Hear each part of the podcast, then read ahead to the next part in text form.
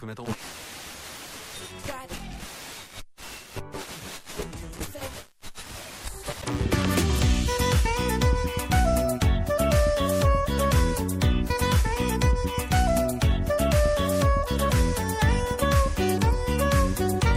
سلام به شنوندگان عزیز رادیو صدای بازاریابی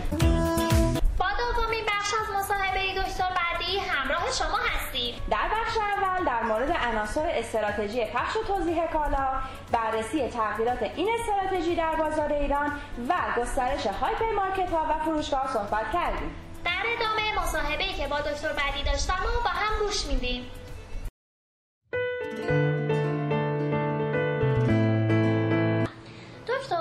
بهینه‌سازی منابع شامل زمان، منابع مالی، انرژی، چیزهای شبیه به اینا در صنعت بخش پیشنهادی داریم؟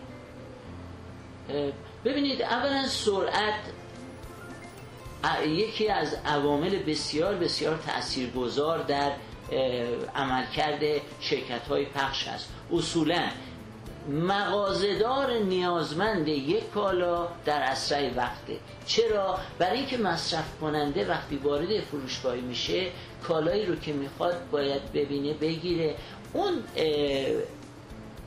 وفاداری به برند هنوز در کشور ما به اون درجه نرسیده که اگر کالایی که مورد نظر فروشنده مغاز مصرف کننده در مورد کالای مصرفی صحبت کنن نباشه حالا تصمیم بگیره که بره مغازه دیگه. اغلب برند دیگه ای رو که باشه تهیه می‌کنن. بنابراین اون سرعت در عملیات که واقعا یکی از عوامل مهم بود اجایل به اصطلاح شاید یک واژه خوبی برای اون باشه به عنوان یکی از عوامل تاثیرگذار در عملکرد شرکت های پخشه یعنی به موقع کالایی رو که باید تامین بشه در جای خودش فراهم بکنن. ما به اصطلاح حالا توی صنعت پخش میگیم باید بدانند.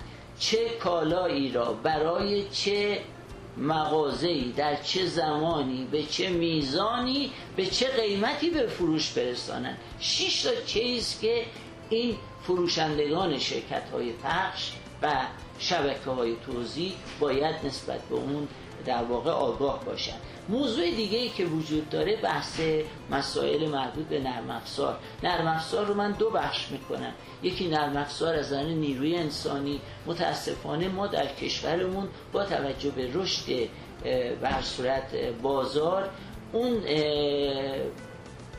و متاسفانه من بگم علا رقمی که بیکاری در بخشهایی از بازار وجود داره ولی در این بخش از بازار متاسفانه ما شاهد این نیستیم که نیروی انسانی به حد کافی وجود داشته باشه.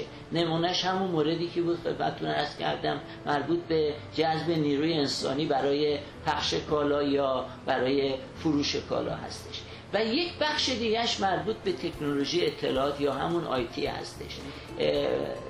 پیچیدگی و غامض بودن اطلاعات بازار ایجاب می‌کنه که شرکت های پخش از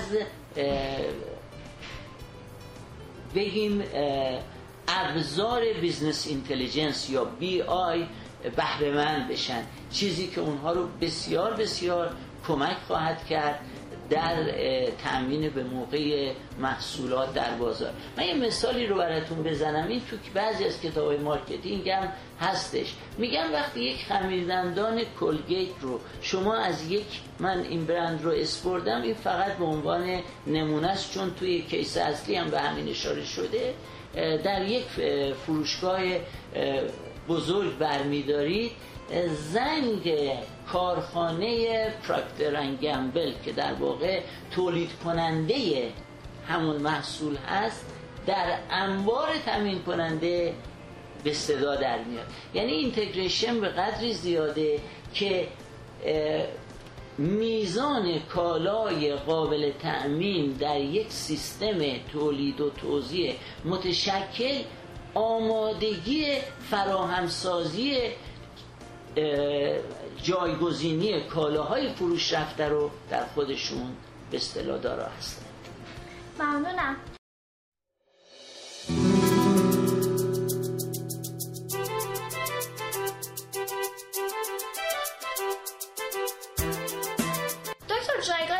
انسانی در این استراتژی کجاست و به چه صورت میشه به تقویت نیروی انسانی در بخش‌های مختلف صنعت پخش کمک کرد؟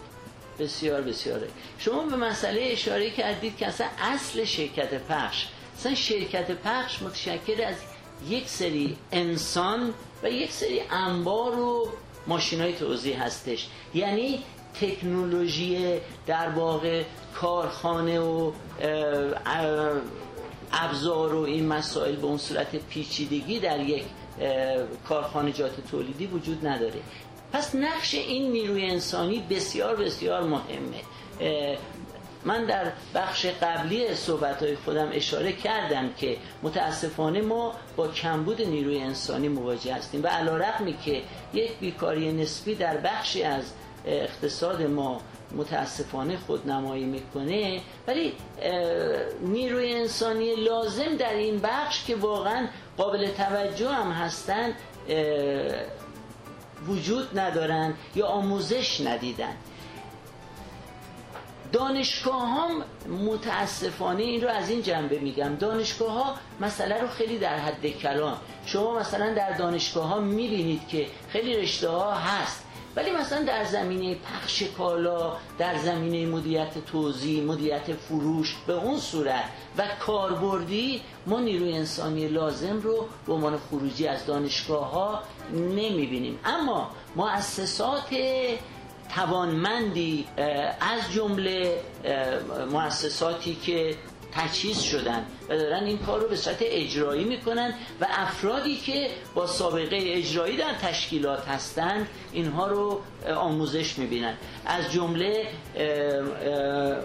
آقای دکتر درگی مؤسسه آموزش بازارسازان بسیار بسیار دوره های کاربردی خوبی رو تشکیل دادن از فروش حضوری گرفته ارتباط با مشتری. بحث من جالبه چند وقت پیش بیدم بحث مطالبات که یکی از به اساسی ترین موضوعاتی است که به اقتصاد رابطه مشتری با مغازدار برمیگرده یعنی فروشنده با مغازدار اگر جوانان ما واقعیتش اینه که دنبال کار هستند و در خودشون تخصص لازم رو ندیدن می‌تونن واقعا برای شرکت های پخش به عنوان نیروی چون نیروی جوان بسیار تأثیر گذاره این نیروی که هم توانایی فیزیکی داشته باشه توانایی ذهنی داشته باشه و این آموزش رو ببینند و بعدا وارد مقوله پخش بشن پخشا و نه همچنین فروشگاه زنجیری؟ فروشگاه زنجیری هم به نوعی من عرض کردم خدمت شما پخش دو بخش داره. یکی پخش درون محلی یکی پخش برون محلی. صحبت های سرکار در حالا هم در صحبت های قبلیمون و هم در این باره. حالا شاید ما عمدتا درباره شرکت های پخش متشکل و برون محلی صحبت کردیم. ولی حالا که داره سوالی هم بود سرکار مطرح فرمودید شرکت های فروشگاه زنجیری دارن ایجاد میشن و اینها بخشی از اقتصاد بازار رو دارن بر عهده می‌گیرن سهم 8 درصدی اینها احتمالا باید با یک رشد بسیار بسیار سریع پیش بره. اینها هم نیازمند نیروی انسانی هستند. یکی از این فروشگاه ها در هنگام تشکیل واقعا برای من جای تاسف داره که نیروی انسانیشون اینجا استخدام کردن و برای آموزش اونها رو به یک کشور عربی همسایه فرستادن که اونجا آموزش ببینن. واقعا این جای تاسف داره. در حالی که ما خودمون دارای امکانات آموزشی بسیار خوب در بعضی از مؤسسات هستیم و چرا باید نیروی انسانی ما بره در یک کشور دیگه اونجا آموزش ببینه؟ اینجاست که فلسفه نیاز به مؤسسات توانمند با دانش کافی برای آموزش کادر نیروی انسانی مورد نیاز در بخش فروشندگی. فروشندگی چه در فروشگاه زنجیری و چه در شرکت های پخش موزعین و به طور کلی کسانی که در این صنعت یعنی شما می‌دونید پخش رو دیگه نمیگن خدمات یا بازرگانی. از پخش به عنوان صنعت اس برده میشه. شاید من در ابتدای صحبتان باید خدمتون عرض می‌کردم پخش به خاطر ایجاد ارزش افزوده صنعت محسوب میشه. دلالی نیست پخش.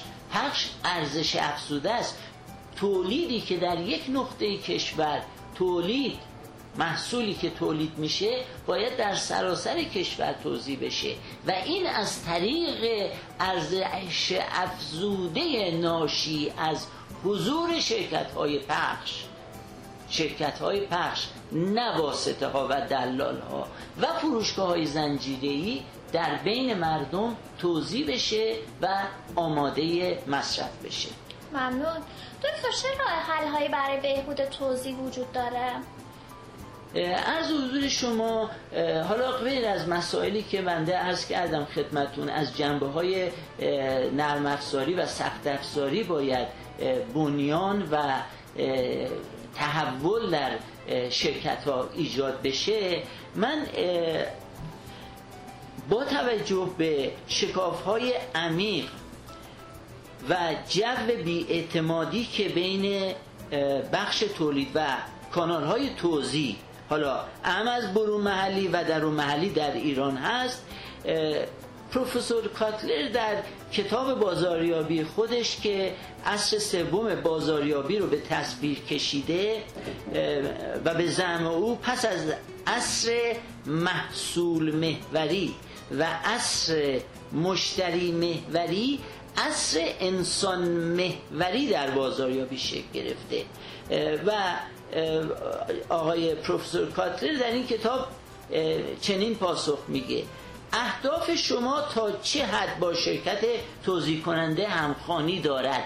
این همخانی هر چقدر نزدیکتر باشه در تحقق اهداف اون گروه صنعتی موثرتر است هویت شما تا چه حد با شرکت توضیح کننده هم هماهنگ است؟